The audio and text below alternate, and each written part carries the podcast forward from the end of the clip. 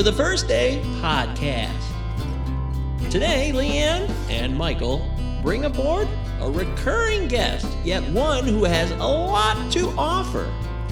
Matthew Govier, licensed professional counselor, certified addiction specialist that you can find behavioralhealthlabs.com. Or if you live in Canada, there's the U in behavioral. Today, Leanne, Michael, and Matthew will sit down to chat about addiction, trauma, the underlying anxiety that continues to perpetuate across America that still impacts millions of Americans, many of them without knowing it. It's time to focus in and prepare for some wisdom on the First Day Pod.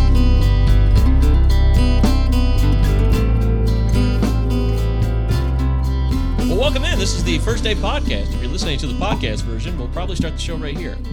Pleasure to have you aboard. It's another day, and it's another wonderful opportunity to learn, have some education, some empowerment, and maybe just maybe a little bit of wisdom for the road.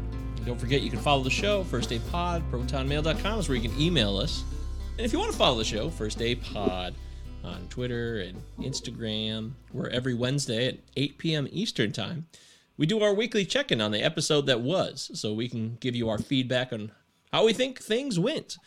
So every Wednesday night at 8 p.m. Eastern Time on Instagram. And of course, the show is every Tuesday night, 8 p.m. Eastern, live on Facebook Live, YouTube, and Periscope. And you That's can check out our tonight. YouTube. That's tonight. Yeah, that's happening right now. And YouTube channel is available. So you can go to YouTube and type in First Day Pod, and you can see all of our past streams.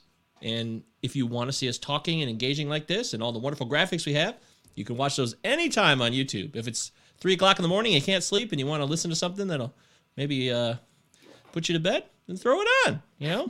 or if you just want to learn because it's three o'clock in the morning, it's a great time to learn, then do that. Today's guest is a guest that we have on every so often. He's a recurring character on this show called The First Day Pod. If it was a sitcom, he'd be like the, you know, the very special guest star who comes on and enlightens us and teaches us and helps us just possibly learn a little bit something more than we had when we came on the show. He, of course, is my brother and also professional, licensed counselor, certified addiction specialist, Matthew Govier. Welcome in, Matt. Nice to have you here this evening. How are you feeling?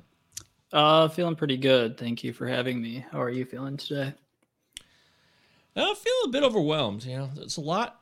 It takes a lot to make a, a podcast happen and market it, and also be the person who has to put it all together. And when you're doing multiple podcasts at once, it feels like a lot of work. And you wonder, I wonder what the reward is, what the benefit is, and sometimes it gets lost upon me. But when people say nice things, or they say, "Hey, you know what? I really appreciated that episode," that helps. That helps remind me of why it's important. And this is the most important podcast of all. I always tell people that of the podcast I do. Yeah, it's about what the payoff is. Um, how's my audio? Does it sound better? Sounds good. Yeah, you sound you do sound better. Okay. Um, yeah. So Sounds crystal clear, like it's in topic. HD. what's that? Sounds like it's in HD.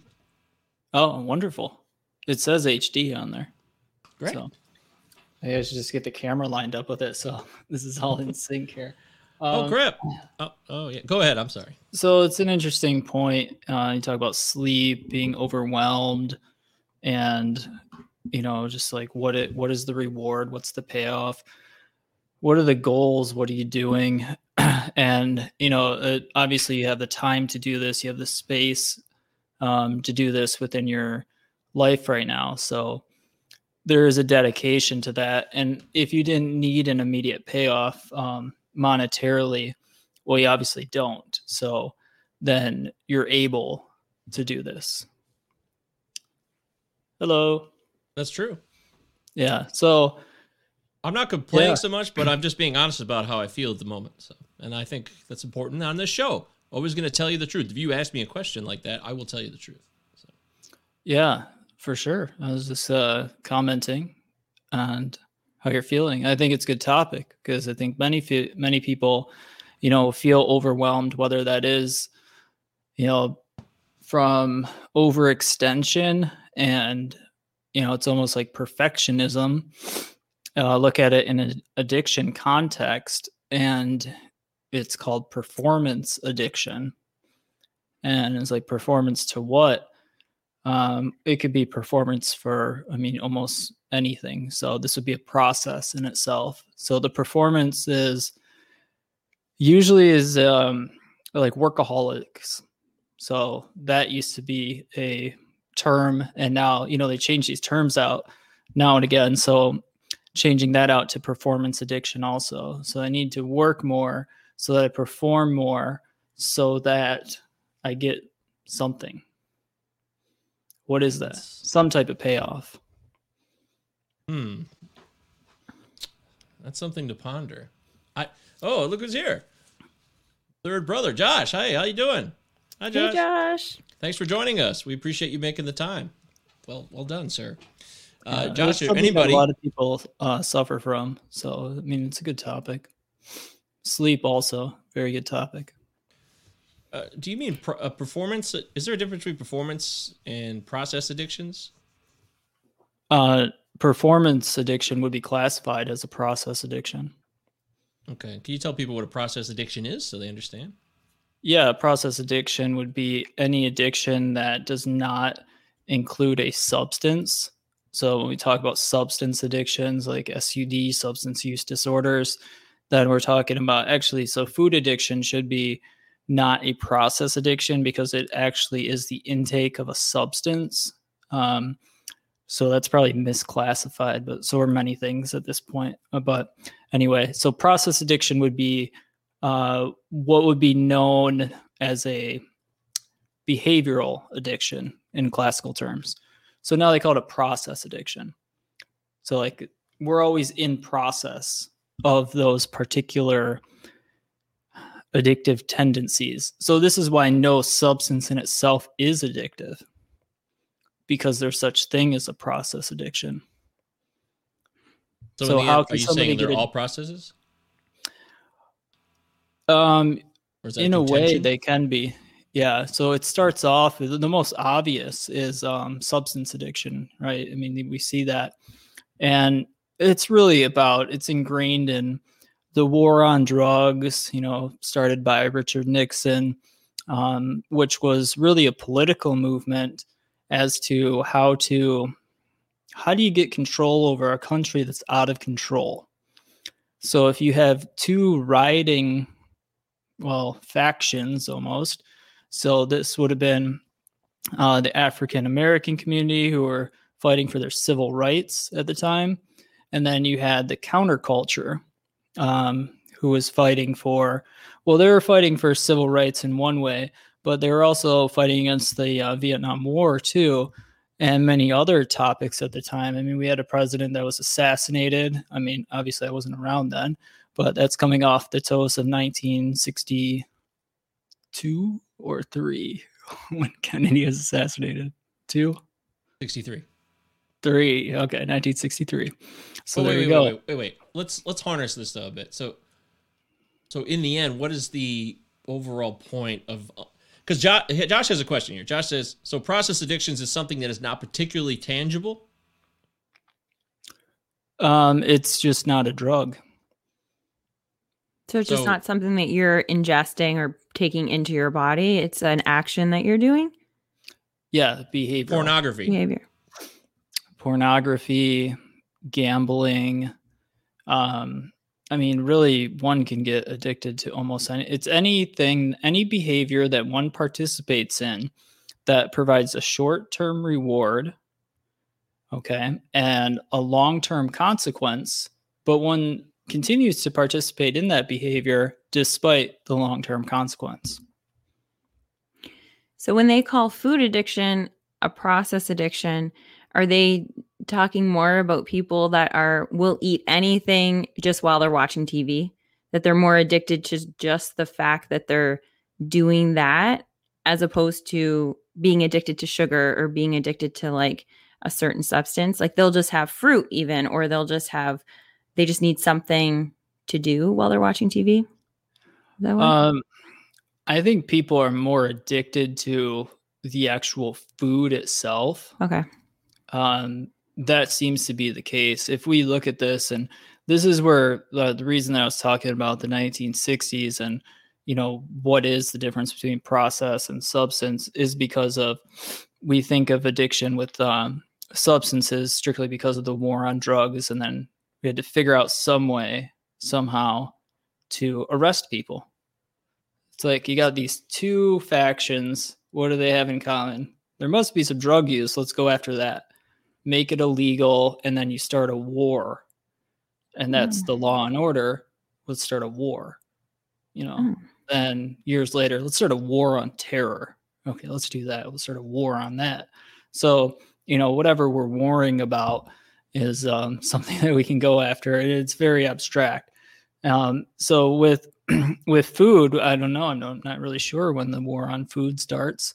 Probably pretty soon, uh, because it actually will start pretty soon. Interesting uh, book that I'm reading right now by uh, Noam Chomsky. Is that how you say his name? I Um. No, is uh, very uh well probably like the leading intellectual of our times really yeah. and, he was originally uh, a written- linguist before he became kind of the leading intelligentsia of his time. He's like 84. He's still around.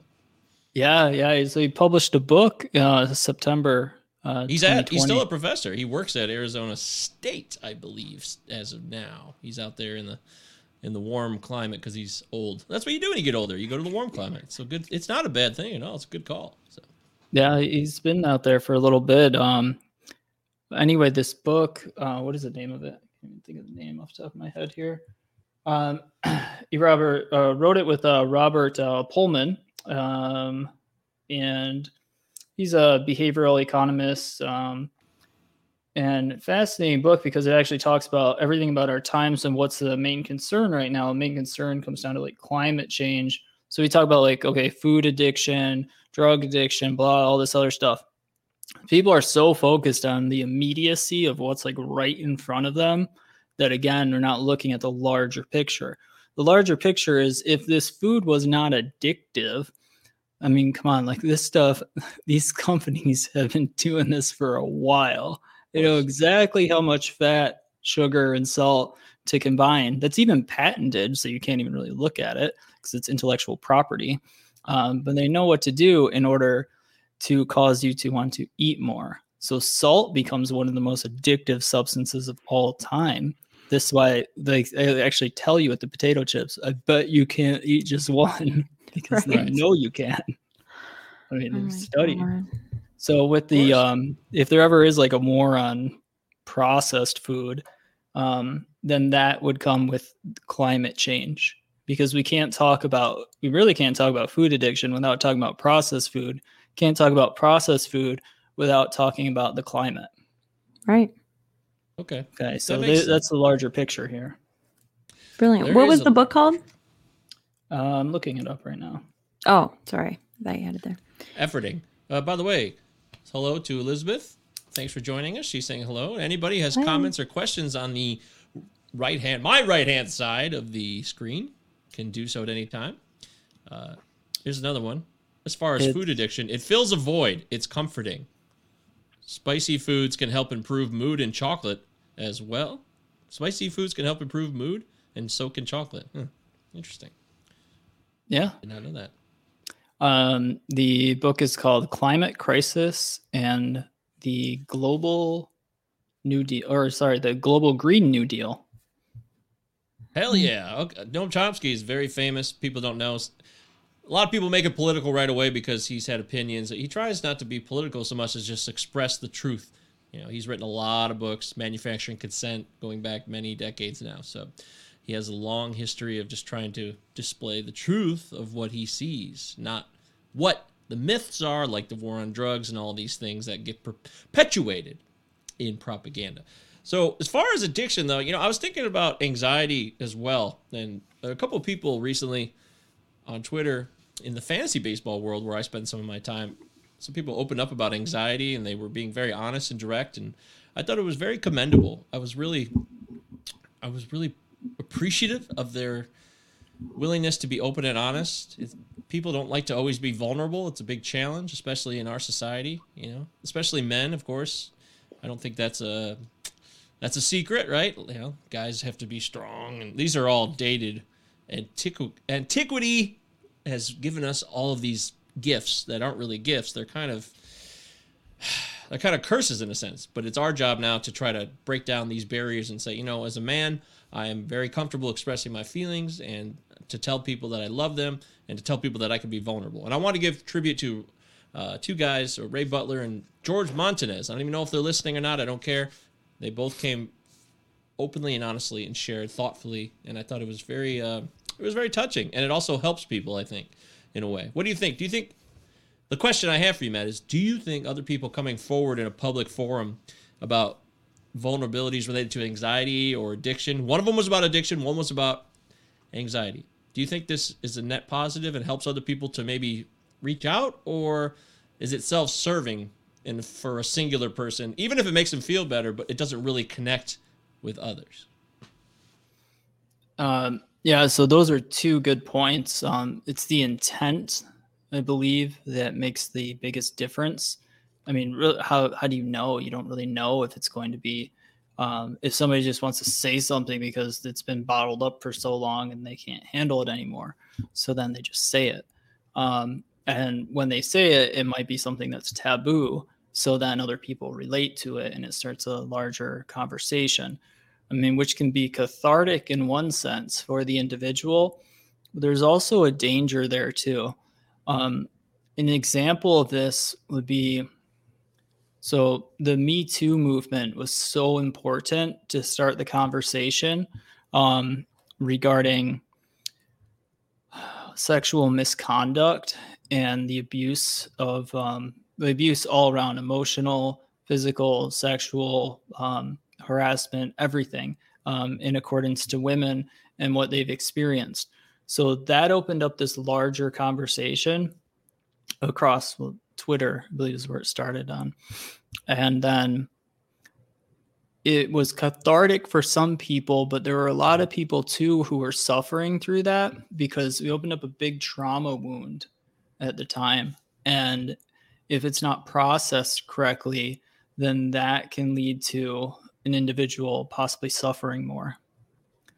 So um, it's it's very contextual overall. I think I mean I know that was actually a net positive, so that things could be spoken out about. The the issue with that though too is that it leads to larger discrepancies where men um, start to develop a lot of anxiety these days because especially like younger men um, they're not really sure and i'm not even talking about like consent or anything like that.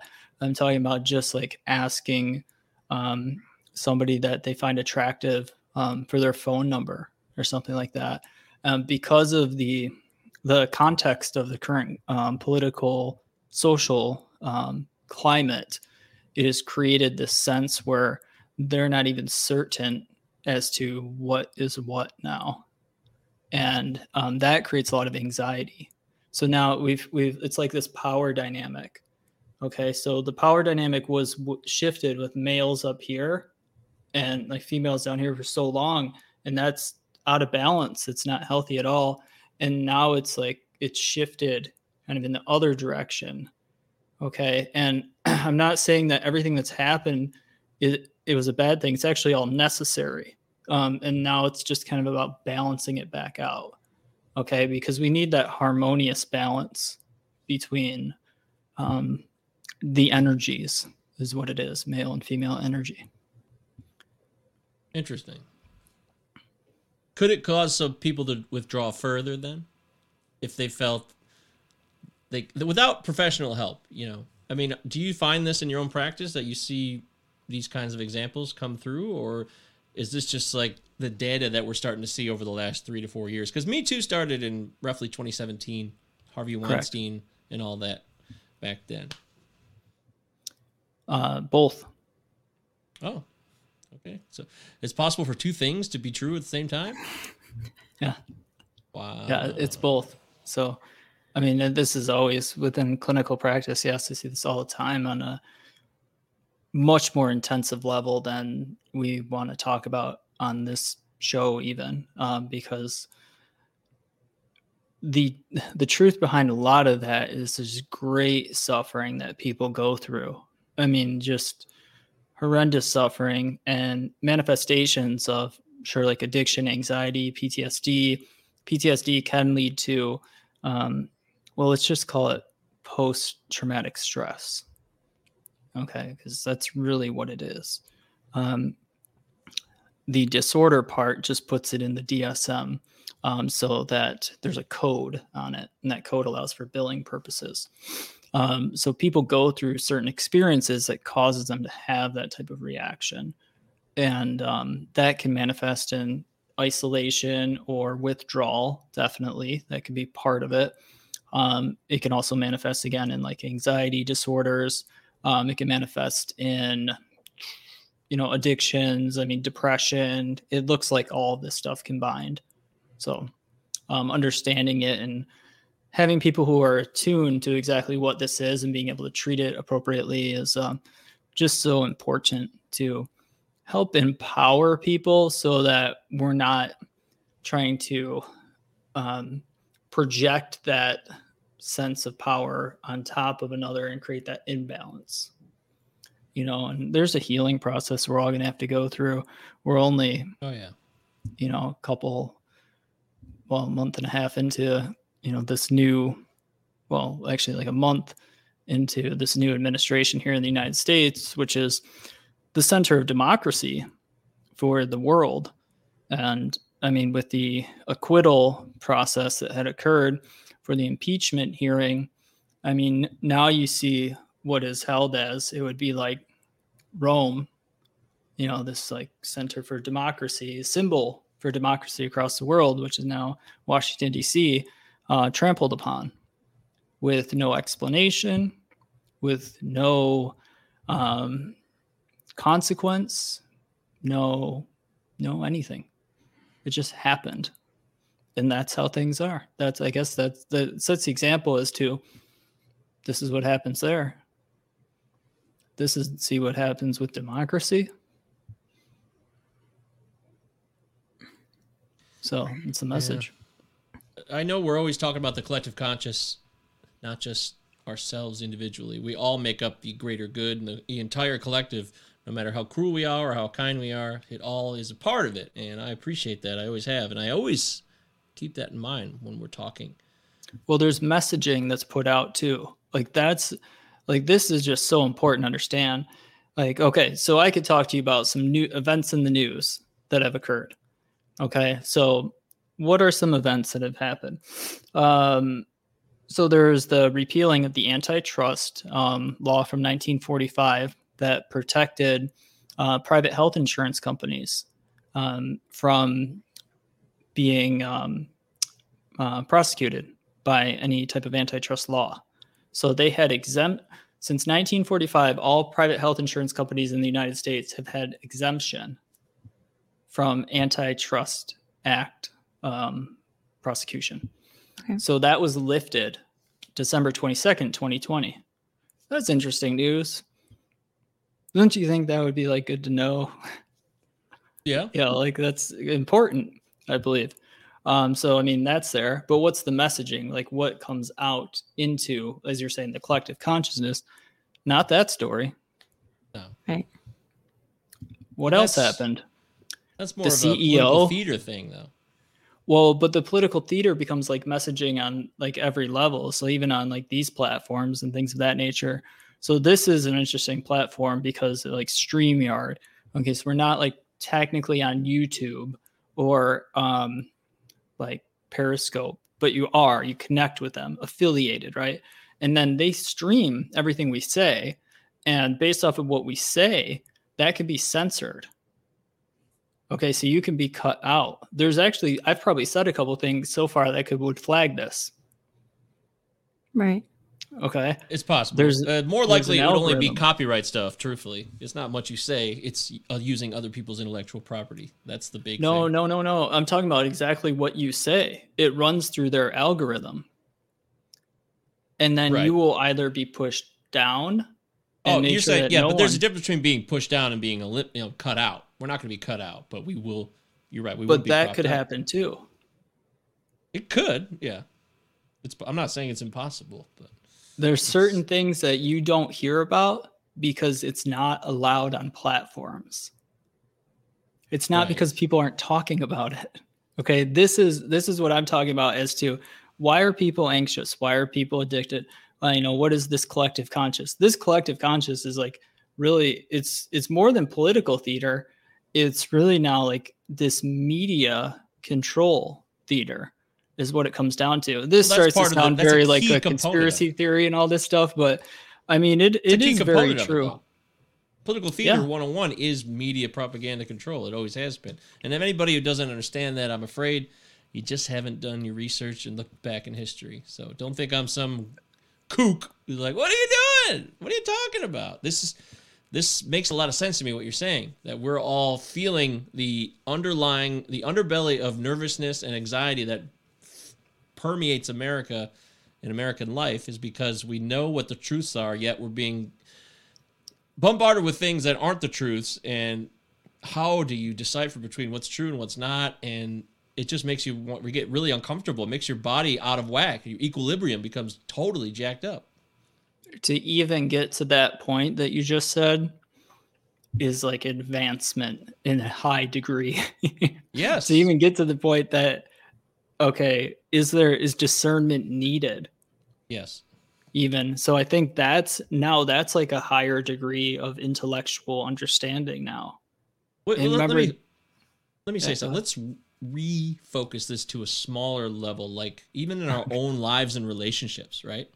Yeah. Families, uh, marriages. This stuff. This isn't just a like a, a national collective thing, right? This comes down to our very micro lives in terms of, you know, the 10 to 20, 50 people that are associating with me on a given Yeah, so it's what I'm describing is like when I was talking about the news and what what comes out is like specific policy in itself. So the reason that I talked about the um, that antitrust law that was repealed in 1945 is because that was one piece that was moved on December 22nd and signed into law on January 13th of this year, 2021.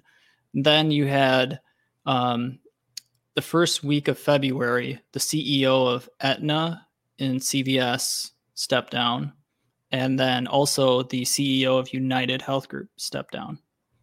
Okay, um, these are two of the largest um, private health insurance companies in the United States, and two of the highest revenue-producing companies. Oh, they're in the top ten revenue-producing corporations in the United States. Okay, so there's these pieces that are happening. The week before that, on the 26th of January 2021, Joe Biden, our current president, announced that he's going to open up the health, um, healthcare.gov marketplace again, which just opened yesterday.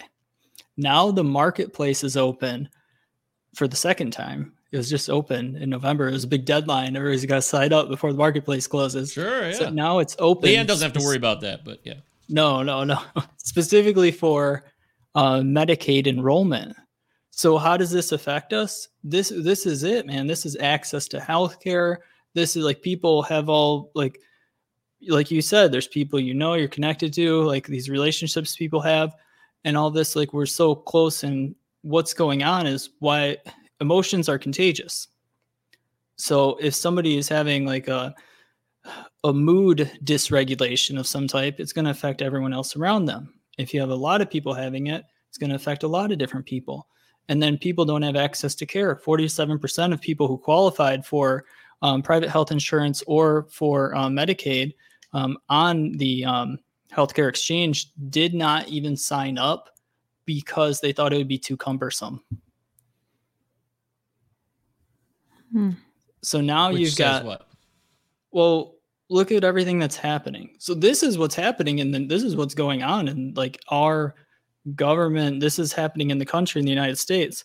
Yeah. so you have all these pieces being moved. You have the mar- in case anybody didn't know yes if you live in the united states um, healthcare.gov is open right now. If you don't have insurance you can go ahead and enroll and get insurance. You can even look for a different plan possibly. No one's talked about any of this. We just know it's open Well, we also So, haven't go- mentioned the pandemic once yet. go check it out. Conversation. Well, well, because this is all about the pandemic. Of course, that's what I'm saying. It's relevant to the conversation. Yeah, no. So and that's that's what started this whole, you know, cascade. Um, so yeah, we're hitting that 500,000 deaths within the United States, which is quicker. Um, I thought it was going to happen till April.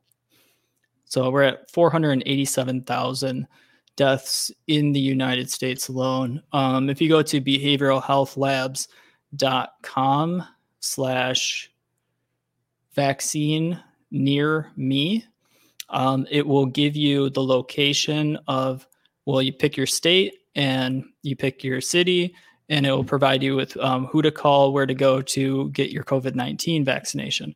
So that's a um, great resource because people are really confused and don't even know where to go.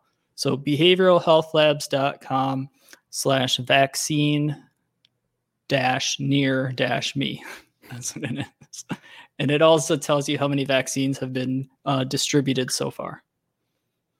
That's website's great. It's really good. They're doing wonderful things. If you are interested in professional help, you can go to the website, behavioralhealthlabs.com. Or if you just want to learn more, there's a lot of educational uses on his website, right, Matt? Uh, yeah, no doubt about that. Yes. Yeah. So I'm not just saying that. I mean, I've I've talked with my brother for hours, and he's explained a lot of things they're doing over there. It's really, really kind of cutting edge, in my opinion. He's right on the the cutting edge of what's going on in mental health, and that includes everything. People think mental health is just certain things like anxiety, depression, those big ones that you always hear about, but it's everything. COVID is very, very much a part of our mental health right now. It's very much affecting it in negative ways, uh, mostly negative, I would assume, because of fear and anxiety and unknown of how or if I might get the virus, and are people that I don't know taking proper precautions to prevent the spread of it. I mean, these are just so many wormholes we could start going down with that would exhaust us. Leanne, I know you know that, and Leanne, you talk you don't talk about it much, but it, you had to stop talking about it because it would have drove you crazy. It was driving me crazy. And even right now, just during this conversation, I can feel I'm getting a headache. I'm starting to feel like super tired. That's those are all my signs of like overall stress. And for some reason, just even though I'm not, I don't feel like I'm worried about the pandemic. I don't feel like I'm like in this constant, oh my gosh, am I going to get it? I never consider, am I going to get it? But i anytime i start hearing these numbers anytime that i hear about this stuff i like shut down.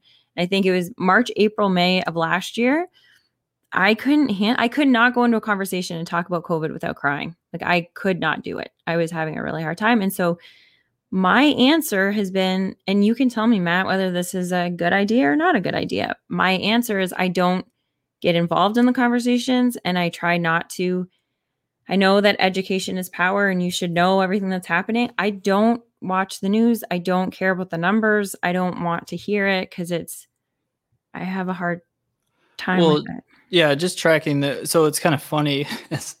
I was looking at this. I'm looking for. I was uh, looking at. Um, I was trying to find some specific policy data on on this, and all I could find were statistical analysis. I'm like, great, okay, cool, yep, great, cool, okay, I've got this, and I'm like searching, searching, searching for policy because what people want to know and especially i know this is very relevant in canada you you're not really told what the policy is for mitigation and suppression. So you don't know what you don't really know when it is that this will be lifted or mm-hmm. why it was put on why To the- stay-at-home orders are put on pla- or put Right. And to the point that they're not telling us until like, I think it's today that we went into the red and, but our numbers, the way that they are, we should be in green, but they're telling us to go into red. And they didn't tell us what that would mean until like Friday or something like that. So small businesses that are trying to open, they're given like three days to figure this out. And then we have people that I have a girlfriend that's up um like Barrie not she's just in the outskirts of Barrie. Barrie's a city that is really bad numbers. Her area has zero numbers and she's in red because she's close to Barrie, but she shouldn't have been compared to the numbers that we're supposed to be checking. So it's this big kerfuffle, and it's that adds anxiety. This is a good Kerfuffle, word. Where's that Yeah. come from? Well done. Kerfuffle. Triple word score. um, Uh, no, I, I I hear you on that, and that's uh that's a problem with this huge public health uh, dissemination of information uh, issues that are going on. So, uh, like the public health system should be educating people in very translatable, understandable terms. mhm. It's not happening. So then what happens? Stress response, you just shut down Mhm. Because you don't even know what's going on. So what do you say like, to people uh, who don't know what they're feeling? They can't explain it. What they they're know they're not well. They know they're not sick from COVID. I'm saying there's something bothering them and they can't quite place it. What what can we say to people who are going like me. like what that? can you say to me? Because I'm having. Well, we know your problem. It's Yeah, we it's we already. like talking about COVID specifically. You said So at least we already. Yeah, I'm talking about people who have anxiety, and they always because there are people I know they talk about anxiety. Oh God, I'm so anxious. I feel so much anxiety right now, and some people don't know why. And one of the things I wanted to ask like you the about guy in uh, uh, Silver Linings Playbook. Exactly. Exactly The- like that. That's a good movie, by the way. It's a, it's a Yeah. good movie about mental health. I, I think I liked it. But the coping mechanisms galore drugs, substances, or processes, like you said, gambling, sex, all of these things are in play. What can you say as someone? By the way, let's make this clear. This is a podcast. This is for entertainment and informational uses, but this is not medical advice. None of us are medical professionals, and we always make that clear. It says it right there in the fine print here in the uh, intro for the show. But what can we what can we do, Matt? Can you help us? Can you give us any advice to people who don't even know what they're feeling and they need help? Well, and people know what they're feeling. Um, it's if they have somebody to talk to about it or not. So, I mean, we have to look at it like case in point. So, like, there's these broad topics, like the ones I was talking about earlier, that affect us because those are policy, right? And then when you get down to these issues, as far as like feeling, um, you're not sure what you're feeling. I mean, definitely connect with um, a therapist, connect with a well, counselor use the word people like the word counselor. People They like do. the word counselor they like the word coach. So connect with a therapist or dang it connect with a counselor or coach to help guide you through these times um, and uh, get some questions answered. So i try to empower people. So what is it? So fear is usually a lack of understanding. So if you don't know something we can become afraid of it. This is the classic example of the uh, monster underneath the bed, right? Or it's in the closet. It's in the closet. Monster's in the closet. Lights are off. Things are like spooky, right? So, you know, the imagination takes over. Same thing happens in adulthood. The imagine- imagination takes over. Um, and then as soon as the light comes on, we can see what's happening. And we see there's nothing there. But what do we really see? It's not there's nothing there. We see what is there. So now we have the knowledge. Now we know, okay, what we thought was big and scary was just created in our mind. And objectively, we now have the information or the knowledge to know it's just some clothes hanging up or the cat was under the bed or whatever. Okay. And black mold is a good analogy also. Oh yeah, So, black like- mold. Black mold grows in the dark. That's what it does. So, um, what do you do? Is you make sure that you dry things out and you put light on it. Okay. So, black mold is this toxic, deadly substance, but it can only grow in the dark. So, as it continues to grow, you get sicker and sicker. As soon as you shed light on it, okay, now you actually take care of the problem and the mold goes away. Okay, that's another metaphor for this informational piece. So when are they going to shed the light on COVID and what this really means for people? They won't, we have to individually. There's no they, there's I and us. And we. So what does that mean? people- What we, go ahead, Mike. Please. Go. No, I was just going to say. So what? do- What does that mean for us? Like, how do we get through because you're hearing things about things not opening up until 2022. You're hearing things that masks will be here forever. You're hearing all this kind of stuff. So what do we do? We Well, maybe there's no like easy we answer always to that. do. Maybe mean, it's not We like- adapt. Matt's not a soothsayer. He can't give us the ultimate answer. of course he can. It's exactly why we have him on the show. well, I mean, literally, that's okay. So, I was actually talking to a client about this earlier. Um, uh, we were talking about a lot of different things, um, but looking at like, um, so all behaviors are biological, and this client um, like came to terms with that, and uh, this specific client um, is uh, a client who uh, is in the medical um, profession. So, you know, when this person is told to go see a mental health counselor, then they're thinking they're going to have the mental health interventions. And then the idea that all behaviors are biological really starts taking place. And we start taking like a deeper look and looking into other areas, um, such as like how their environment is aff- affecting genetic expression and um, how their microbiome is affecting their behavior what their hormone levels actually are um, and all of these like nuances that are so important to understand because that's going to affect the way that behavior um, actually occurs and then like what supplementation to take all this stuff. So um, that's like just one way of looking at okay so empower that person to help them along the way okay? And that's the, so there's an example right there. So then this person shifts their paradigm and looks at things in a new way and then they become empowered and anxiety is all suddenly relieved okay? So the Mhm. anxiety was relieved. That was the chief complaint what was the answer so far empowerment and that was the way that, that um, this person was empowered um, how long is this going to go on well we can only follow the science on it so, what does the science say?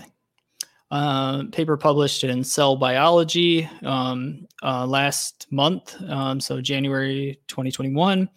Um, and Cell Biology is like Nature. Uh, it's not it's some just journal that like anybody can submit to, and like you're gonna get in there. You know, like uh, we can't just write up some paper and be like, "Hey, let's submit it to Cell Biology," because you know we dissected uh, a leaf or something or put it under a microscope. You know, this is like a very prestigious, top of the line, um, peer reviewed journal. So what they looked at was they looked at what's herd immunity. How do you reach herd immunity? Isn't that the idea? Herd immunity. That's what we have against polio. That's why we don't have polio. That's what we have against um, measles, mumps, rubella, all of these types of um, diseases, smallpox, um, that ran rapid, right? All over. They were everywhere. Right. But herd immunity was able to stop that. So, what's the goal? Okay, infectious disease, herd immunity. How do we reach herd immunity? Simple equation. This equation was calculated back March 2020. And they predicted exactly how long the pandemic would go on for over the next year. And they were like to the T correct. So I didn't, I wasn't surprised by any of this. I'm like, yep, this is, I've just followed the same chart for March, and this is what they're showing. So then this paper that's published in Cell, same thing. so you can go on to uh, behavioralhealthlabs.com and click on right on the um, front page, it says important news. You can click on that, and this paper is available right there towards the bottom of the page. Okay. So you can go ahead and read it for yourself. And basically, what it describes is that we need to get to herd immunity, which would be 75% of the population. 75% of the population um, would be globally. So once that happens, then we would start lifting all these restrictions. Remember, all this stuff is in place to make sure that we don't get sick and that we don't spread this to other people. That's the whole point. 45% of people are asymptomatic. Okay. 45% of people are asymptomatic. They don't even know they ever had COVID. You could have COVID. You could have COVID. You don't only know if you go get an antibody test. Because if 45% are asymptomatic, well, that's how it goes. But of that 45%, 80% will develop some type of symptom within 90 days. And these symptoms are usually inflammatory symptoms, which then are mm, they manifest as like mental health disorders, anxiety. I'm feeling anxious. I don't know why. To your point, depression. Mm. So remember, COVID 19 is very real. It's very, it's happening all the time. It's, it's here and it's the root of many of the anxieties, not because of fear, but because of physiology. Anyway, cell biology says that this will go on for about four years before we're able to contain it if we get all the vaccinations distributed and in people's arms in the right time, because that's the same amount of time that it took for all these other uh, infectious diseases to unfold. Do you think they'll keep the border closed up for that long? Uh, Ian, he doesn't know that. He doesn't. yes, come border. on, Matt. Give me the Write answer. write a letter to uh, Trudeau. Yeah. Oh, Have you done that yet, Ian? No, I'll do. He'll listen to you. Okay, I'll do that. Well, you can go wherever you want. Yeah, Can you? Yeah, of course. Oh yes, can. Leanne can. I just yes, she can't could come, back. Well, I can come back, and then You I just have to stay in a hotel for whatever. Yes, I can do. Yes, yes, I can do that. Yes, You can do that. That's the Yeah. whole thing. Is you think that you can't, but you can. Yeah.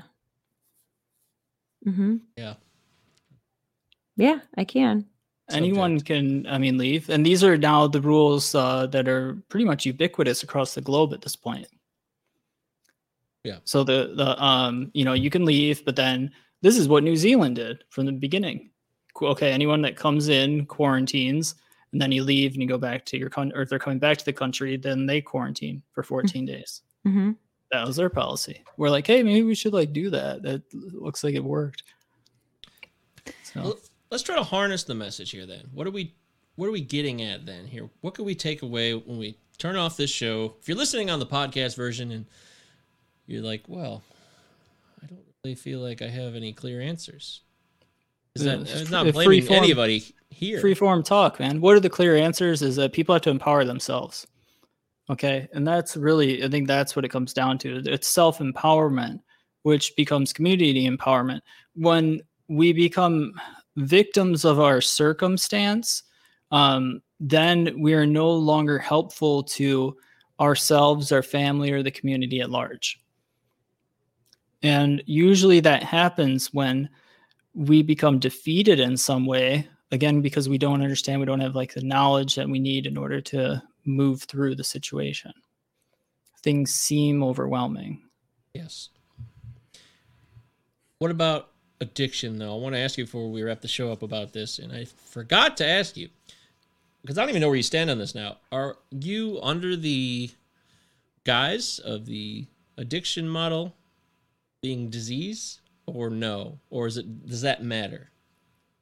Um well no it's definitely uh okay so what's a disease Because I, I, want, I want to say what I said this real quick. I just want to lay it out for you because I listen to all these podcasts. I typed in on Spotify addiction, and all these podcasts pop up, and all these people. The first thing they seem to talk about within the first five minutes of the show is whether or not it is a disease, and some people are dismissive of it on their addiction podcast, and then others are saying, "Oh, it's a disease, and we need to do this, this, and this." So, I just wanted to see if we can provide some clarity on that. The the only reason that there's even a debate what's the other side of that debate disease or Uh, free will or willpower thing, you know? disease or willpower okay disease or choice Yeah, Mm. Okay. Um, again, you have to understand the history. Okay. It's rooted in racism and it's rooted in drug policy. right. That's that. So when we understand that, when we understand that specific drugs became illegal over time, because in the United States anyway, um, because of laws that needed to be created against certain groups of people. So specifically, like uh, Latino populations, um, Black African American populations, um, um, Chinese populations on the West Coast. So laws were enacted to target these populations through drug policy. Yes. Okay. And when you have that, the so the drug policy laws come into place over time. So from the late 1890s all the way up to 1975 with the ultimate, you know, just um, Nixon's war on drugs right there. Boom. right. Okay. Yes. So then when you understand that policy, that's the only reason you can even look at free will versus choice, or sorry, choice and free will versus um, addiction as a disease. Okay. So if you if you are trying to arrest somebody who broke the law and then your intent is to like punish them and create a behavioral change because the only reason that they could break the law is because they are a bad person. If they have a disease, they couldn't break the law.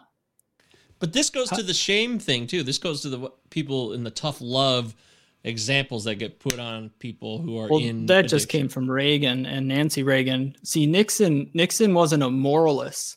Nixon didn't really care about morals. But no- Reagan yes. was a He didn't have ethics either. No, no. But Reagan was a moralist.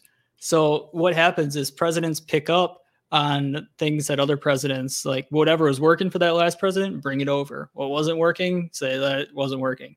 So Right. this war on drugs thing was really popular, right? Even to the That's where it where comes from. People learn that and they Yeah. apply it in their own family lives and their own individual relationships with people who are going through addiction and it becomes too difficult. I, my point is I believe that more inclusivity and love and love and love is a tougher road to go down when, it, when you are having someone that you love who is in the throes of addiction. It's a lot harder to do that because after a while it's just easier to say, you know what? I'm sorry, I just can't help you anymore because I'm exhausted by it, which I understand. I do understand. It's Right. exhausting. It's the tougher road though, but I do believe it's the better way. Uh, well, this is like uh, Robert Weiss. Okay, first of all, let me back up. So, addiction, um, disease, or um, choice, free will, right? Okay, well, if it was choice and free will, we wouldn't have a problem. right. It'd be done.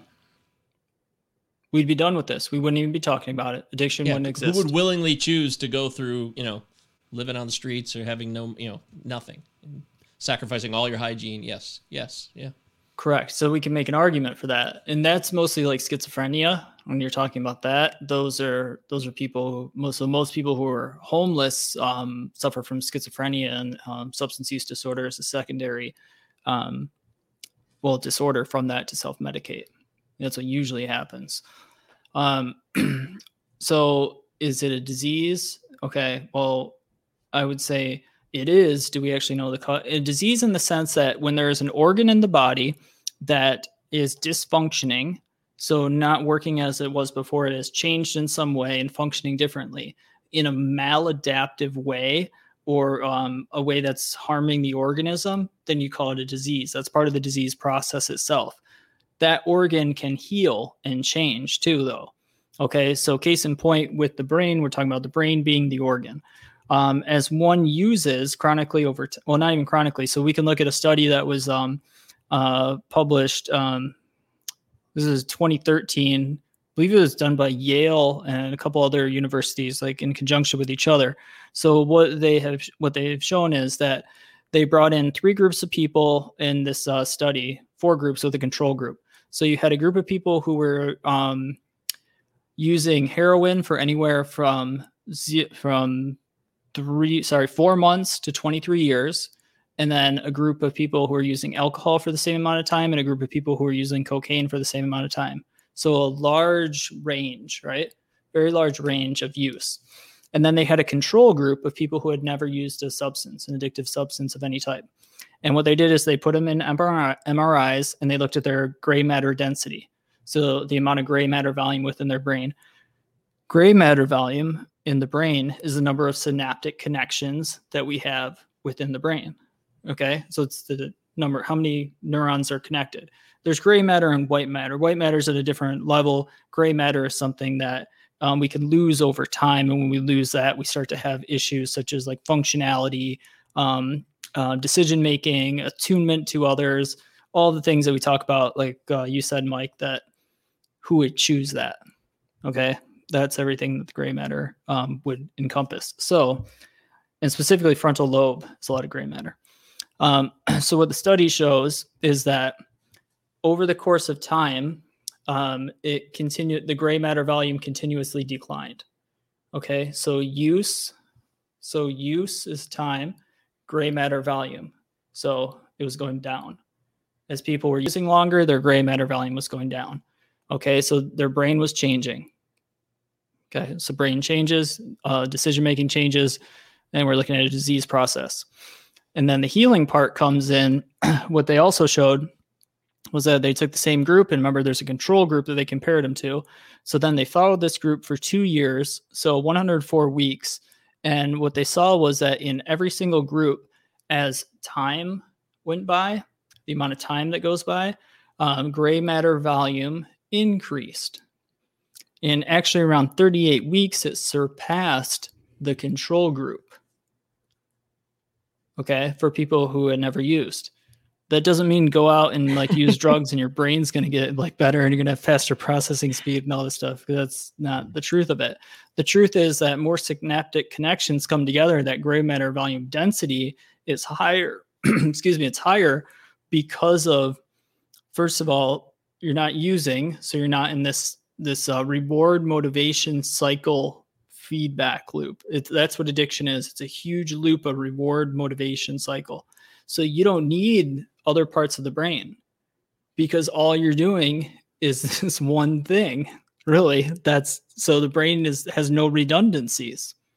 Right. it says okay we don't need this. We've got this down with the reward motivation circuitry. So people stop using and then the rest of the brain starts coming back online. So these synaptic connections come online and they also encounter different situations in where basically life is a trigger. So everywhere they are in life it creates a situation where they have to create a new neural pathway to mm-hmm. learn to get through that situation. So then creativity boosts because of that. So cool. So the brain heals in this way. So addiction is a disease. Yeah, the brain can go into a disease state and one no longer has a choice. Case yes. in point, go to the hospital, get surgery, you're on morphine for 2 weeks. Everyone that comes out of that will be physically dependent. Hmm. Okay. There it is. Some people will go seek it out. Other people just like think they had the flu. Hmm. So maybe if we didn't tell people that like they were withdrawing from drugs, they would just stop doing it. Yeah, there it is. How did that must happen so often. Wow, that is so informative. This has been a great episode. Another wonderful conversation with Matthew Govier licensed professional counselor. The guy knows what he's talking about. He takes the time. He really, really knows the stuff. This is great. Uh, Leanne, any parting words before we go? No, I have to go and listen to this as soon as you put it up. I need to re-listen to it all. Matt, thank you so much for being here. So yeah, thank for you for having me. Anytime. And, what, oh, go ahead. Uh, uh can we uh, answer this question briefly? Is it possible? Uh, Josh says, I read before that people who play video games versus people who don't have more gray matter. Is that true? And if you don't know the answer, Matt, that's okay. So. Yeah, I, I don't know the answer. I can't comment on it. See, that's the kind of guy you want to be listening to. Someone who says, I don't know.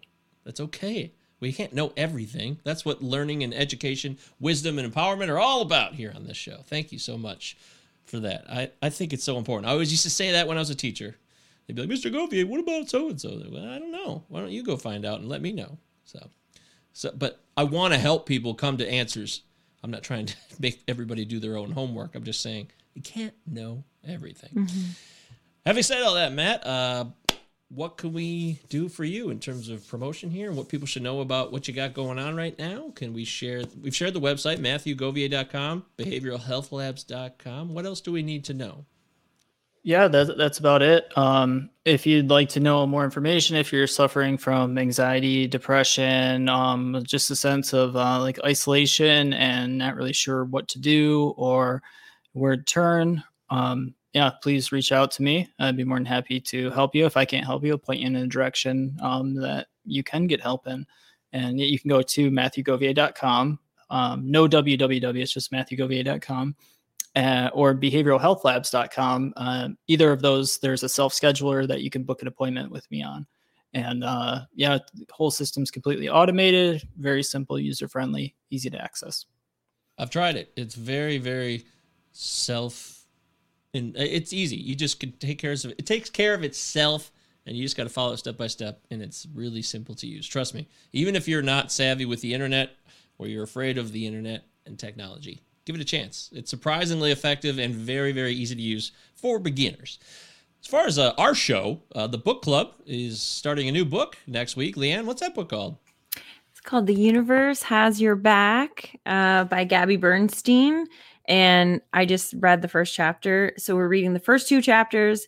It's every Monday, uh, 8 p.m. to 9 p.m. Eastern Standard Time, and uh, you can just DM us for the link. And uh, we've got a couple of new people joining us, so I'm really, really excited. I think it's going to be a good one.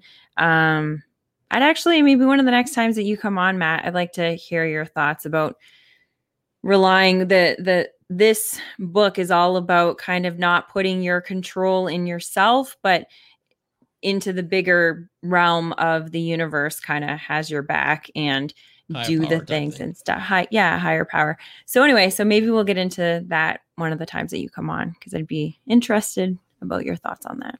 Yeah, no doubt, definitely. Um, cool. That's the uh, yeah, it's one of the pathways to well recovery from anything. Um, she's a Kundalini uh, yoga mm-hmm. practitioner and um, suffered from some what you could call addictive tendencies. So mm-hmm. through Kundalini yoga practice and the tenets and teachings, which actually came out in, and I'll wrap this up pretty quick. actually, came, Yogi Bhajan, uh, who uh, founded the Kundalini yoga, um, did this at the uh, time of he said like the age of Aquarius, and I actually went on a yoga retreat back in 2017 with uh, a couple people who just did uh, well, it was all like Kundalini yoga, so I learned all about it and uh, learned about some interesting things. And there was somebody there named uh, her name was Sukhdev Jackson, and uh, she was a very um, like bright, shining um, soul, definitely, and she told me, she said, Matt, you know what? I said, What's that, Sukhdev Jackson? She said, Western woman is going to save the world.